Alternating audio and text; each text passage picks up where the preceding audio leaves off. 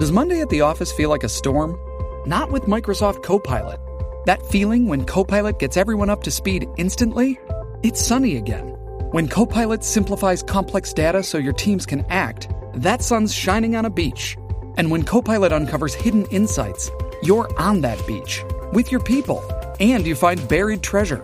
That's Microsoft Copilot. Learn more at Microsoft.com/slash AI for all. ゆっくりレ夢ムです。 ゆっくりマリサだぜ。ねえマリサ。世界の謎も面白いけど、たまには日本の謎についても聞いてみたいわ。お、それなら誰もが知る縄文時代の遺物、土偶はどうだ？ええー、でも土偶ってぶっちゃけ地味じゃない？私としては、お城とかの方が興味あるんだけど、そんなことないぞ。実は土偶には、縄文時代の人々の思いやロマンが詰まっているんだ。マリサがそこまで言うなら、気になるわね。よし、じゃあ今回は、日本考古学史上最大の謎土偶の正体とは？について解説していくぞ。それじゃあ早速、ゆっくりしていってね。1、そもそも土偶とは何か？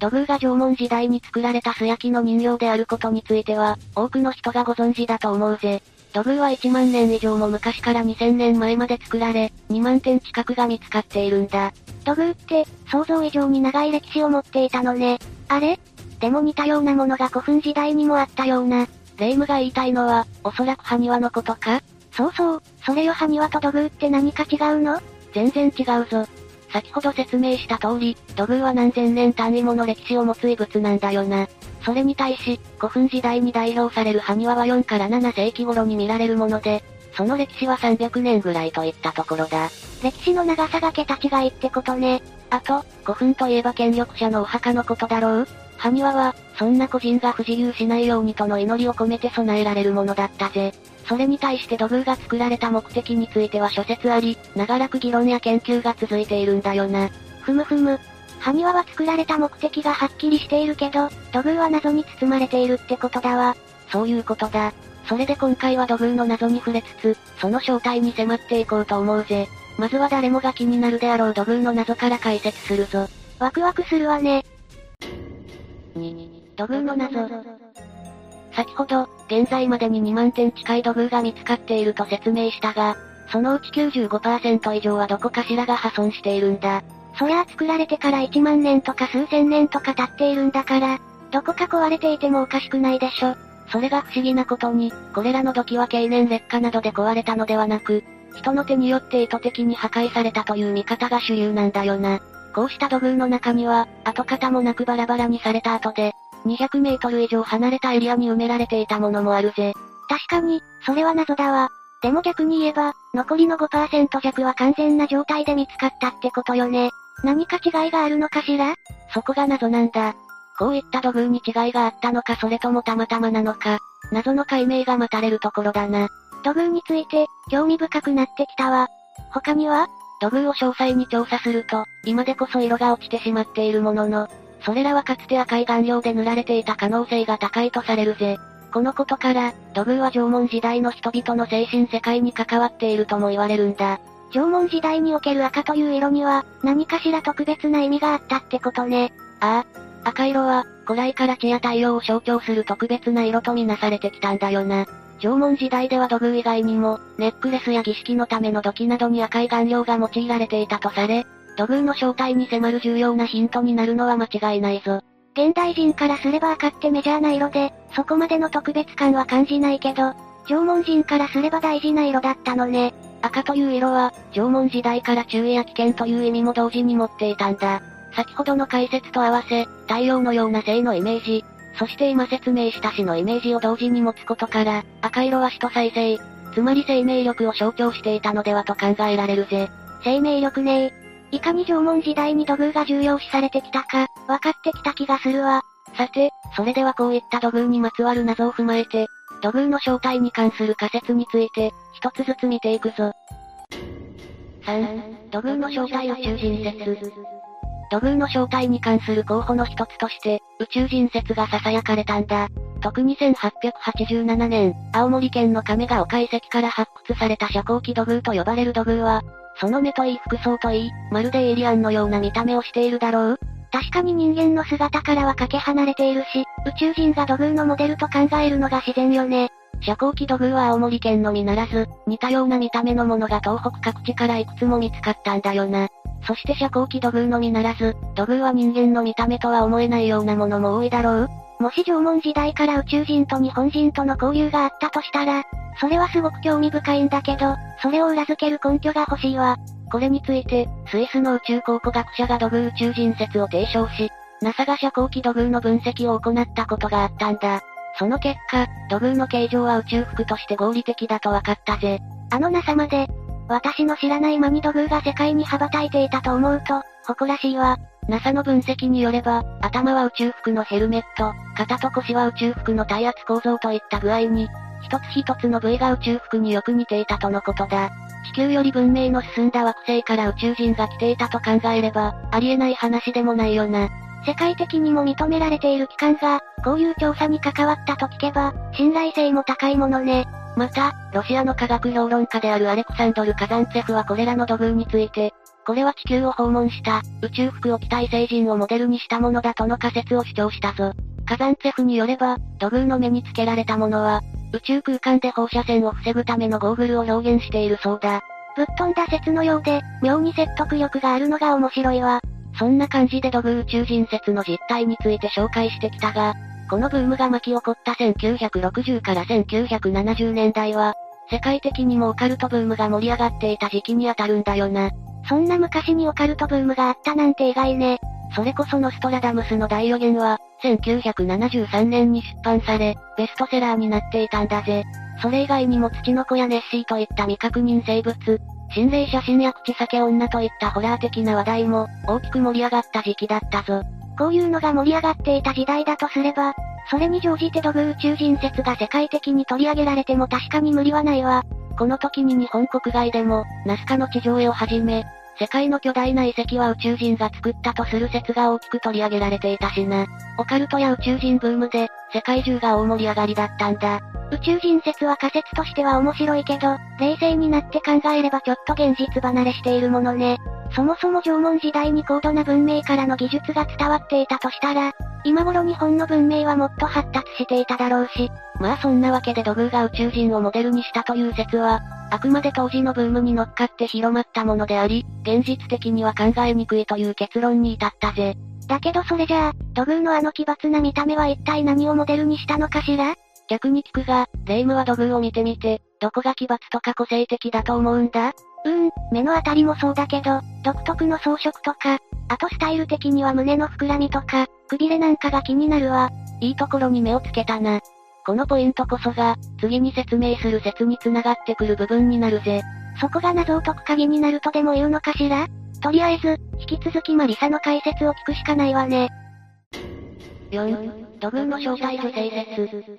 土偶のもう一つの正体の候補として、女性、その中でも妊婦が上がっているんだ。これは土偶の謎について触れたパートでの、土偶が赤く塗られていた形跡があるという説明に通じるぞ。確か赤って、生命力の象徴だったんだっけ？その通りだ。それで、生命を生み出す神秘的な存在として女性を崇め、妊婦をモチーフとした土偶が作られたという説が有力視されているぜ。なるほどさっき私が言った胸の膨らみとかくびれって、まさに女性妊婦に特有の体つきなのね。妊婦だとすれば、生命力の象徴である赤色とも大きな関わりがあるし、納得だわ。もちろん土偶の中には男性の特徴を有するものもあるが、やはり妊婦の特徴を持つ土偶が多く見られ、今回解説する女性説が説得力あるものになっているんだよな。特に紀元前1万、1000年という最古の土偶についても、顔や手足の表現がないものの、妊婦特有の特徴だけははっきりと見られたんだ。最古の土偶にも妊婦ならではの特徴が見られるとしたら、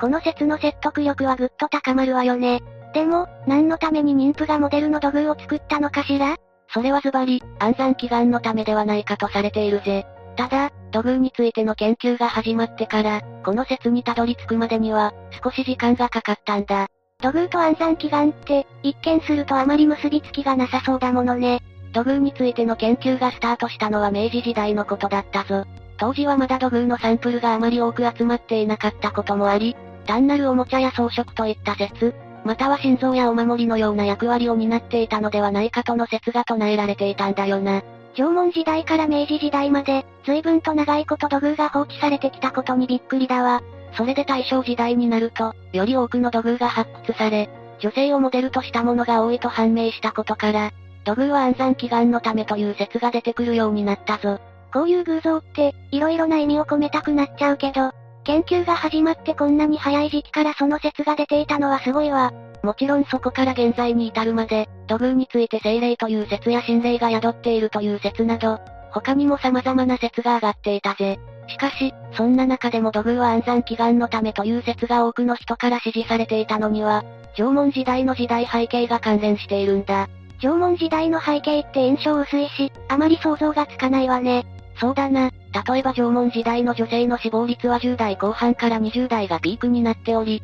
出産がきっかけで亡くなってしまう女性も珍しくなかったぜ。さらに、医療や衛生面も整っていない時代であることから、縄文時代は子供の死亡率も高かったとされているぞ。確かに、今の時代でさえも妊娠出産ってかなり大変なライフイベントなのに、縄文時代の出産とかかなり過酷なんだと思うわ。ああ。このように妊娠出産が成功し、縄文人の命が繋がれていくことを祈り、土偶が作られたと信じる人が多いんだ。また、生命を生み出す存在が女性であるという点も、土偶妊婦説が有力視されてきた理由だな。マリサが二つ目のパートで説明していた、生命力の象徴を表す赤にもぴったりだものね。そんな風に土偶が妊婦を表しているという説はすごく説得力があるのだけど、一部が壊されている土偶が多いことについては、どう説明がつくのかしら？アイヌ民族は、役目を終えたものを処分する際、どこかしらを傷つけてから捨てたと言われているんだ。それは、アイヌ民族の神羅万象に魂があり、あの世に行けるのは魂だけという思想に関連するぜ。え、どうしていきなりアイヌなの？実を言うと、アイヌ民族の習俗は縄文にあった文化の名残だと考えている研究者も多いんだよな。そういうわけでアイヌの文化についてちょろっと紹介したんだ。なるほどね。それで、壊された土偶が多いこととそのアイヌ民族の思想に、一体どんな関係があるのかも気になるわ。アイヌ民族は、神羅万象の目に見える姿を衣装と捉えており、生き物や物が成仏するには、その衣装を脱がしてあげることが必要と考えていたぜ。なので、アイヌ民族が物を処分するときは、必ずどこかを傷つけてから捨てたとされているんだよな。ふむふむ。アイヌ民族や縄文人にとっては、物の魂を成仏させるために衣装を脱がせるその一部を壊すという認識だったのね。土偶の話に戻るぞ。縄文人は人が亡くなると、個人を象徴する精霊の像として土偶を作り、土偶の一部を壊して埋めることで、その魂を成仏させようとしていたんだ。これが鎮魂説とされるぞ。それも説明を聞けば納得できるんだけど、どうして妊婦をモチーフにした土偶が多いのかしら？出産とかで死亡率が高かったからとか？そう考えられているぜ。先ほども説明したように、縄文時代の出産は命の危険を伴うもので、出産経験者の8割以上が、若いうちに亡くなっていたとのデータもあるくらいなんだよな。縄文時代から平成、そして令和まで命が繋がれているって、実はすごく奇跡的なことだったのね。感慨深いわ。そうだな。またいろんな土偶を見ていくと、独特な見た目のものが多いと思わないか？確かに、個人や妊婦をかたどった像にしては、アレンジされすぎている気がするわね。これについて、土偶に呪術が使われていたのではないかと言われているんだ。呪術と聞くと、どうしてもオカルトチックなイメージが拭えないけど、縄文時代から使われていたの？呪いという字が入っているせいで、何やら恐ろしいイメージを抱く方もいるかもしれないが、実は呪術って、昔から私たちの生活に身近な習慣なんだよな。日照りが続く時期に、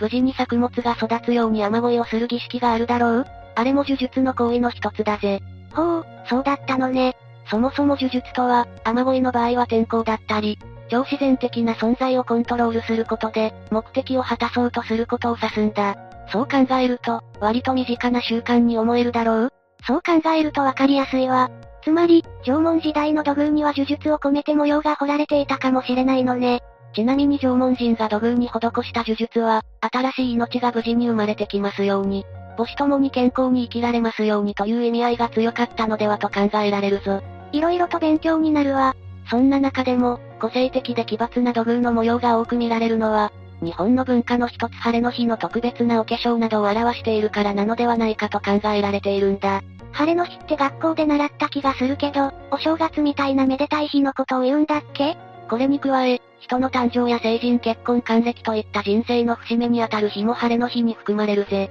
何度か説明しているように、縄文時代の出産は今の時代以上に大変でありがたいことだから、安産を祈り、多くの土偶が作られたと伺えるよな。確かに、そう考えると、今までよりも土偶を見る目が変わりそうだわ。とまあここまで説明しておいてなんだが、実は土偶のモデルが妊婦という説、最近になって正しくないかもしれないということが分かってきたんだよな。ええ結構楽しんで聞いていたのに。というわけで、次は最近新たに提唱されるようになってきた土偶についての説を紹介していくぞ。5、土偶の正体植物説。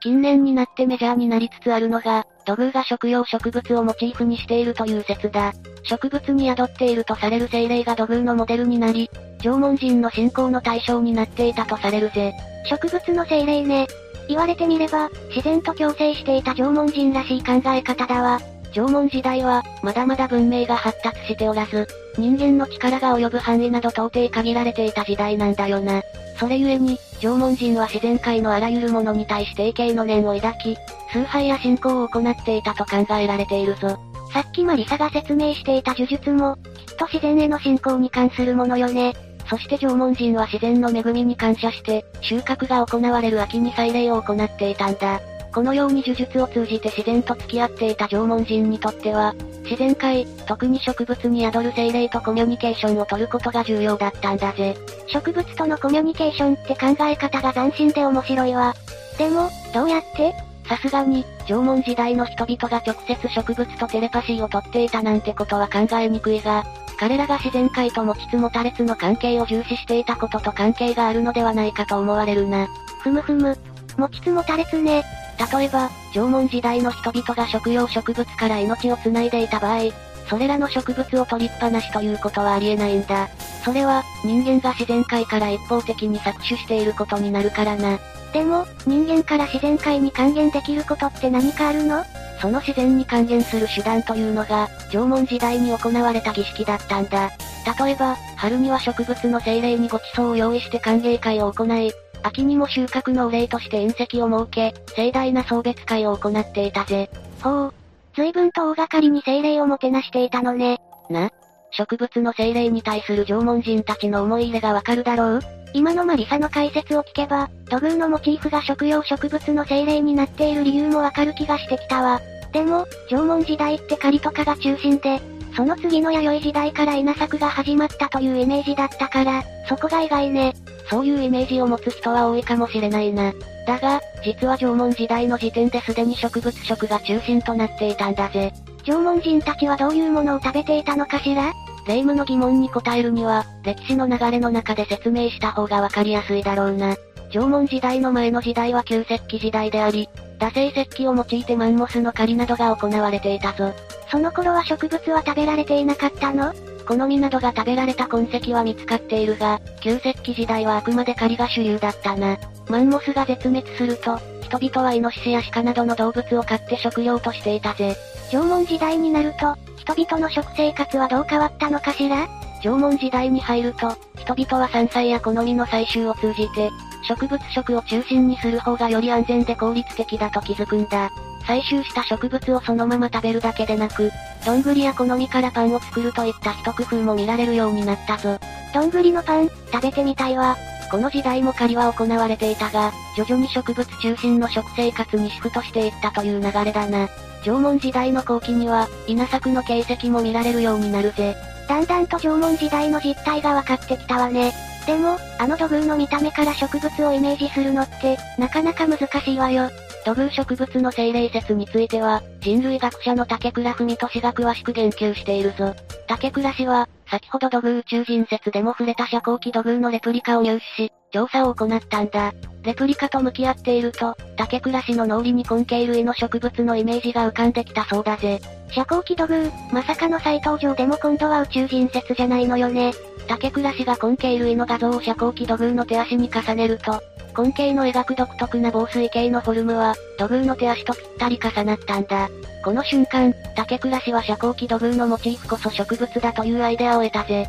ほう。縄文時代の人々の芸術センスがすごいわ。そして日本各地から見つかった土偶を詳しく調べていったところ、土偶とその発掘場所近くにある植物や貝の形が似ていることが明らかになったぞ。そこから土偶植物説が提唱されるようになったんだ。確かに植物だって生命力の象徴と言えるし、土偶に関する謎の説明もつくわね。一つ具体的な例を挙げると、ハート型土偶と呼ばれる土偶があるんだが、これは鬼ぐるみという植物がモデルになっているとされるぜ。鬼ぐるみの殻を真っ二つに割ると、ハート型土偶のような模様が現れるんだよな。あら、素敵。しかも鬼ぐるみは縄文人にとって貴重な食料の一つであったこと。ハート型土偶の発掘場所と鬼ぐるみの分布が一致していることから、より土偶植物説の裏付けが強固なものとなったぞ。なんかもう、その説で間違いなさそうね。だとしたら、土偶の一部が壊されていることについてはどう説明できるのかしら？これについては、儀式の際に土偶を破壊することで薬剤を払ったという説や、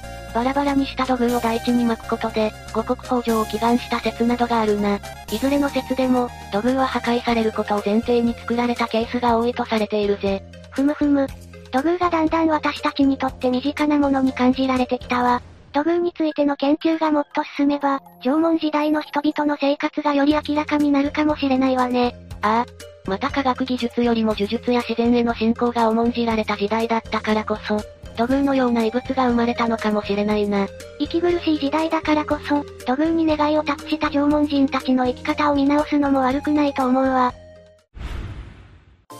というわけで今回は、日本考古学史上最大の謎土偶の正体とは？について解説したぞ。小学校の歴史の授業の時から勉強してきた土偶だったけど、まさかこんなに奥深い異物だなんて思ってもみなかったわよ。いくつかの説を挙げたが、日本で見つかった土偶が全て同じ目的で作られたとも限らないし、より一層の調査研究が待たれるところだな。なんか最近自然と触れ合っていない気がするし、これを機に自然の恵みに感謝するのも悪くないわね。確かに、現代を生きる私たちも、野菜やキノコ、動物の肉に卵、魚といった自然の恩恵を受けまくっているからな。自然に感謝する心がけは、いつの時代も忘れちゃいけないと思うぜ。縄文人の皆さんを見習って頑張るわ。というわけで今回の動画はここまで。動画が面白かったら、高評価とチャンネル登録よろしくお願いします。最後までご視聴いただきありがとうございました。